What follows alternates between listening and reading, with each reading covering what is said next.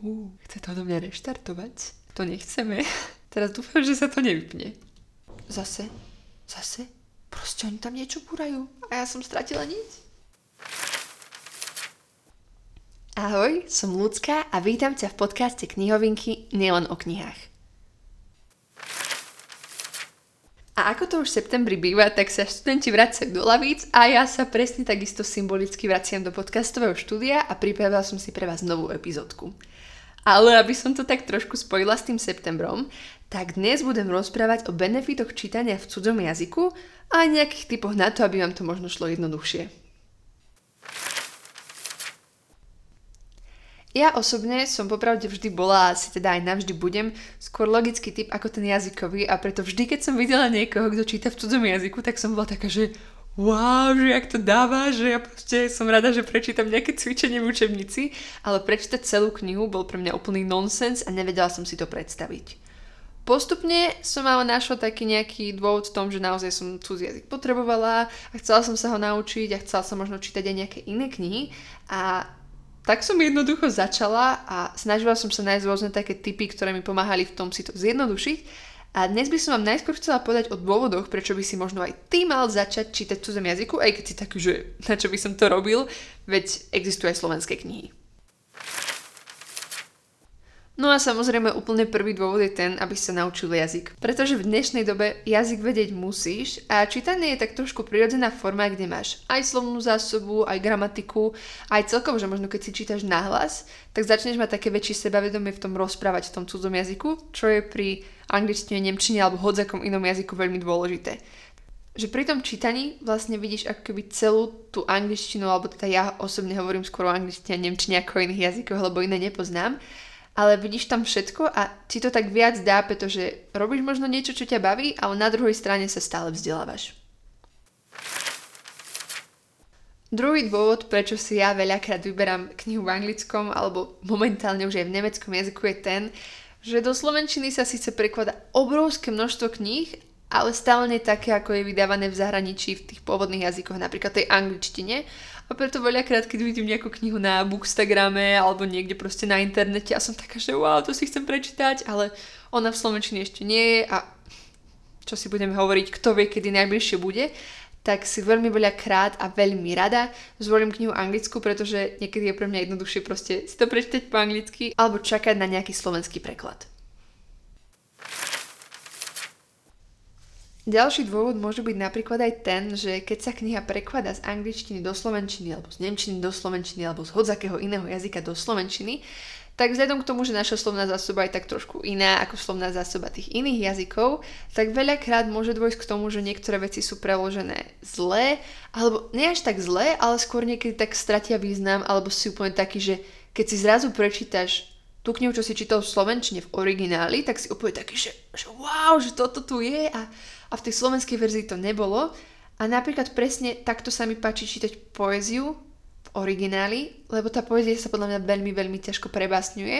A aj na tie prekladateľky je to úplne taký tlak, že na jednej strane to preložiť tak, že by to stále ako keby bolo o tom istom, ale na druhej strane aj veľa tých frazeologizmov a metafor býva takých, ako to povedať, nepreložiteľných. Že veľa vecí ani my, čo povieme v slovenčine, nevieme preložiť do angličtiny, a veľakrát to nejde ani naopak a keď si potom prečítaš originál, tak úplne uvidíš ten rozdiel. Čiže aj to, keď chceš naozaj vedieť doslovný preklad a naozaj to, čo sa tam reálne v tej knihe písalo, tak je lepšie si prečítať originál. A úplne taký najviac motivujúci typ pre vás je ten, že minimálne pokiaľ hovoríme o angličtine, tak väčšina, priam by som povedala, že až všetky anglické knihy sú dostupné v takých tých online knižniciach zadarmo. Takže ti stačí tú knihu proste naťukať do Google a nájdeš ju buď v pdf alebo v EPUB, alebo v MOBI, alebo v hociakom inom tom formáte a nájdeš ju zadarmo, pretože ja vôbec nechápem, ako to majú, že či je to nejak, akože, či sú to nelegálne stránky na stiahovanie, ale väčšinou je tam hore napísané, že online knižnica a tie knihy tam proste sú, ty si ich môžeš stiahnuť, môžeš si ich prečítať a môžeš si ich stiahnuť úplne strašne veľa a pritom úplne ušetríš, lebo proste za žiadnu z nich nemusíš platiť. A teraz si možno taký, že OK ľudská, už chápem, prečo si mám prečítať knihu v cudzom jazyku, ale tell me how. Ja, ja neviem ako, že proste možno nevieš až tak dobre po anglicky alebo po nemecky alebo v jazyku, alebo si taký, že fú, že jak mám začať vlastne, že to iba tak zoberiem nejakú knihu, tak ja ti dám teraz rady, ako to robím ja. Moja úplne prvá prečítaná anglická kniha bola decka. A síce to môže mať tak trošku niečo do pričinenia s tým, že som vtedy ešte dieťa bola, no je to fakt dobrý tip, aj keď už možno úplne dieťa nie si, pretože tá kniha je nielen, že kratšia a sú tam obrázky, ktoré ti možno napovedia, o čo v tej knihe ide, ale hlavne v tých detských knihách je použitá oveľa jednoduchšia angličtina alebo oveľa jednoduchšia slovná zásoba, ako by bola napríklad v nejakej odbornej alebo psychologickej, alebo možno aj v románe pre dospelých. Ďalší typ je ten, že prečítaš svoju obľúbenú knihu len v inom jazyku. Jednak je to také, že ten príbeh už poznáš, čiže budeš rozumieť. Druhá akcia, ten príbeh bude vlastne stále baviť, lebo Proste už si ho raz čítal, je to tvoj obľúbený príbeh, čiže možno si ho veľmi rád prečítaš znovu, až na to, že len tento raz zvolíš iný jazyk. Ale hlavne, keby si sa strátil a zrazu prídeš na to, že oh shit, že ja vlastne neviem, o čom čítam, tak svojím spôsobom vlastne stále vieš, lebo ten príbeh už dobre poznáš. Ďalší taký môj tip, ktorý som možno tak úprimne nedodržiavala, keď som začínala, ale neskôr som prišla na to, že fakt to musím robiť inak i ten, nepoužívať slovník.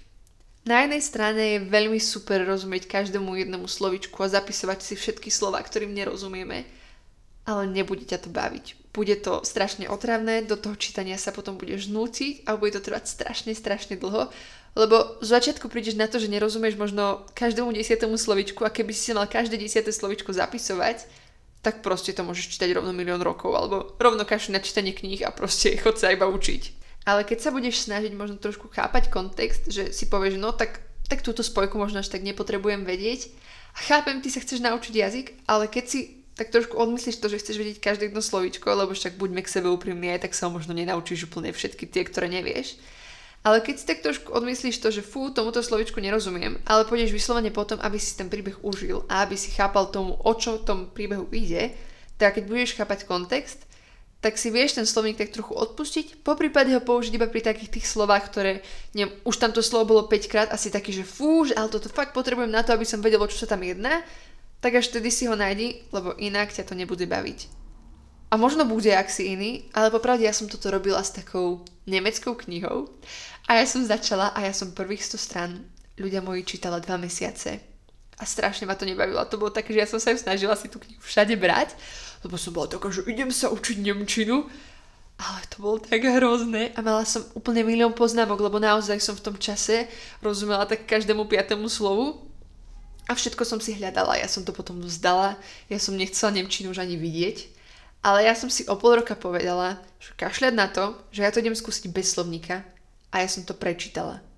Možno som nerozumela všetkým slovám, možno som niekedy nerozumela, o čo tam ide, ale keď som akoby stále chápala ten kontext, tak som proste iba čítala ďalej.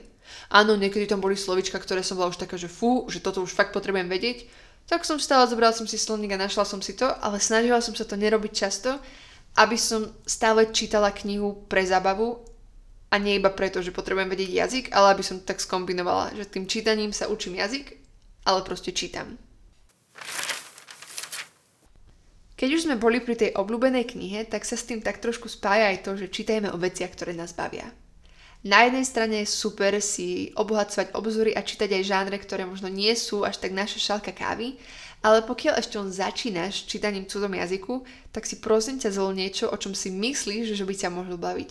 Že to je tvoj žáner, alebo si taký, že už si možno od tej autorky niečo čítal, alebo si o tej knihe už niečo počul od človeka, ktorý má rovnaký štýl na čítanie ako ty. Lebo napríklad mne sa presne toto stalo, že ja absolútne sorry všetci, ktorí to majú radi, ale ja nie som úplne na tie dobrodružné knihy a viem, že ja som kedysi veľmi dávno mala doma Verneoky. Ja som ich potom dala preč, lebo som bola taká, že ja to fakt nechcem čítať. Ale teraz som bola taká, že wow, že ale ono je to vlastne taká tá klasická literatúra, ktorú by si mal akože prečítať každý. A našla som ju, myslím, že v antikvariate, ale za euro, ale v angličtine. A hovorím si, že dobre, že ja si to prečítam, bude to super. Ja som to začala čítať už v takomto období, kedy som po anglicky vedela tak, že už viem čítať knihy normálne bez slovníka. alebo som taká, že strašne ma to nebavilo a úplne som sa snažila a ešte aj tým vlastne, ako som to mala stiažené tou angličtinou a tým, že ma ten román proste nebavil, lebo to vôbec nebol môj žáner, tak to bolo úplne hrozné.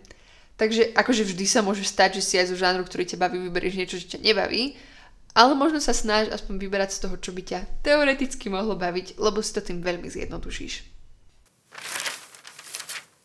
Ďalší super tip je ten, že si na začiatok zvol kratšiu knihu. Že síce je super, že si chceš prečítať malý život, ale začať ako prvú cudzajzyčnú knihu s knihou, ktorá má tisíc strán, bude možno tak trošku deprimujúce, keď ti to nepôjde, aké tam budú ťažšie slovička a bude to proste trvať strašne dlho, aj keby to čítaš v slovenčine.